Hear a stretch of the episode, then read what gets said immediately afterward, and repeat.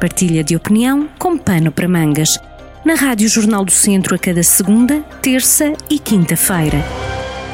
Arrancamos com nova semana de abril na Rádio Jornal do Centro, à boleia da opinião, de temas de reflexão que têm aqui sido trazidos pelos convidados de Pano para Mangas nesta segunda-feira, 26 de abril. Temos connosco Luís Nunes, eh, consultor e professor de marketing e de comunicação, professor na Universidade de Aveiro e no Politécnico de Coimbra. Luís, hoje vamos falar de regresso à normalidade, ou seja, aquilo que hum, ainda vale a pena discutir de tudo aquilo que não é a pandemia e a Covid, não é? Porque há país e há vida para continuar um, a lutar esta, esta normalidade, o que é que tem ficado fora, ou o que é que vale a pena focar cada vez mais daqui para a frente? Sim, olá. Uh, uh, obrigado mais uma vez por esta oportunidade de partilhar aqui algumas ideias.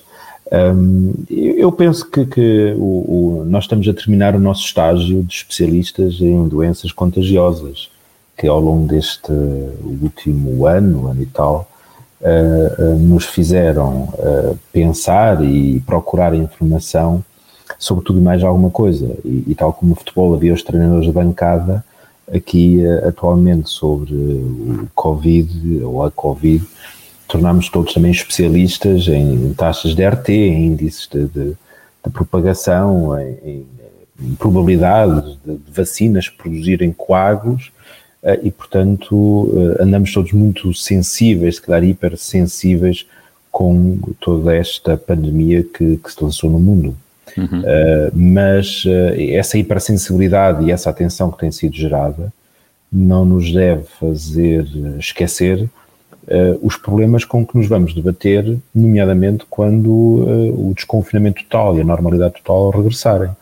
E isso no nosso país está, apesar de tudo, a acontecer com alguma tranquilidade nestas últimas semanas. Uhum. Contrariamente ao que vemos noutros países em que se estão a debater neste momento com a terceira vaga, com a tal terceira vaga que nós tivemos em janeiro, em Portugal parece que vamos ter as próximas semanas de, de, de alguma calmia. Uhum. Uh, e simultaneamente uh, o que se assiste é que começam a arrancar as campanhas eleitorais, embora com, com, com uma, um ritmo ainda muito lento, uh, mas nessas campanhas eleitorais temos que conseguir analisar e debater aquilo que são os problemas que a comunidade eh, ou as comunidades locais enfrentam. E, portanto, temos que começar a, a abrir novamente os olhos para aquilo que são uh, algumas das situações que certamente afetam a população para além da Covid. Esta fase em que todos estivemos muito expostos e também de alguma maneira muito receptivos uh, a tudo o que era informação, isto vai ter tendência para continuarmos ligados enquanto cidadãos àquilo que é a nossa vida de, de comunidade, ou seja, à vida política, muitos confundindo com a vida partidária, não necessariamente são a mesma coisa, mas podemos estar, essa tendência pode ter um aspecto positivo em ligar-nos à, à vida que, que, de quem nos vai liderando, quem nos vai guiando e, a, e fazendo as, as, decisões do dia a dia, seja no local, seja a nível, a nível nacional. Achas que isto pode ter um registro para continuar? Há um, uh, um benefício uh, que me parece evidente, que é uh, uma, uma grande atenção que é dada à informação científica. E, portanto, à vontade da opinião pública, que do, ponto de vista geral costuma andar afastada das questões mais técnicas, mais científicas, seja na área da saúde ou, ou noutras áreas, e, e, portanto, esta preocupação com uh, factos, com uh, informação científica, pode ser útil se for levada com alguma seriedade. E, se não for levada uh, para interpretações descontextualizadas e infundadas, como aconteceu, por exemplo, com uh, os coágulos que surgiram na, na, na, administração de algumas das vacinas uh, e que, do ponto de vista científico, são insignificantes face à probabilidade que nós temos noutros, uh, noutras situações, ou na toma de outros medicamentos. Quer dizer, o caso mais típico que foi uh, citado e talvez seja aquele mais comum é andamos preocupados com uma vacina que tem a probabilidade de gerar coágulos em algumas pessoas, eh, algumas, literalmente algumas unidades, face a milhões, quando, por exemplo, a, pílula eh, de anticoncepção um, tem uma probabilidade de gerar coágulos sanguíneos de 1 para 1000, é muitíssimo superior. E, portanto, a nossa atenção aos dados científicos não, não foi acompanhada pela correspondente uh, percepção técnica. Mas e o espírito crítico, onde é que fica?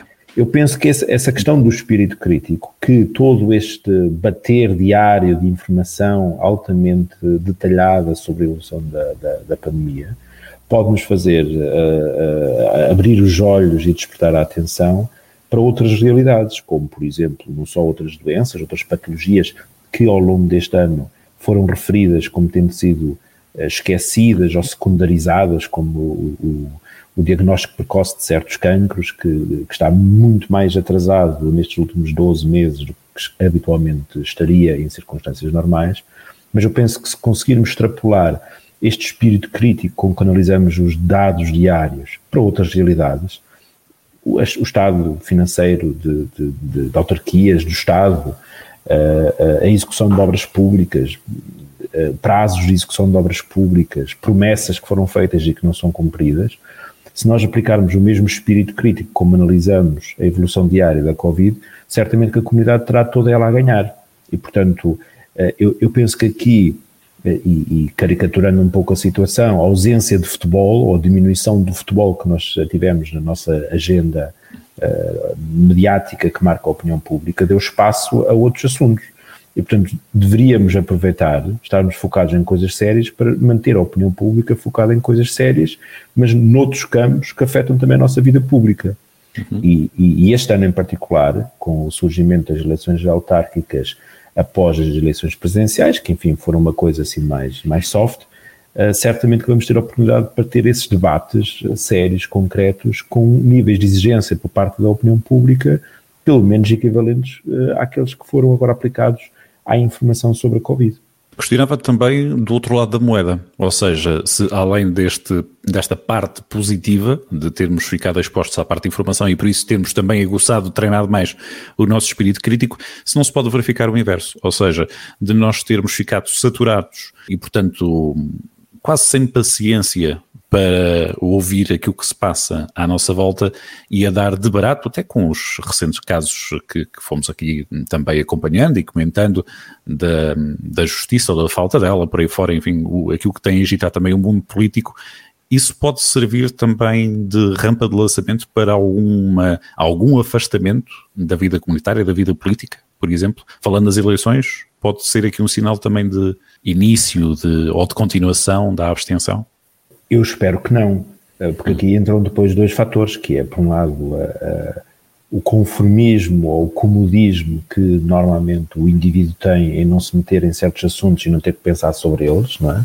Porque é muito mais confortável estar a ver um jogo de futebol do que estar a, eh, a pensar sobre a dívida pública portuguesa ou, ou o equilíbrio financeiro de uma Câmara ou a poluição ambiental de um rio. É muito mais confortável porque não nos obriga a mexer.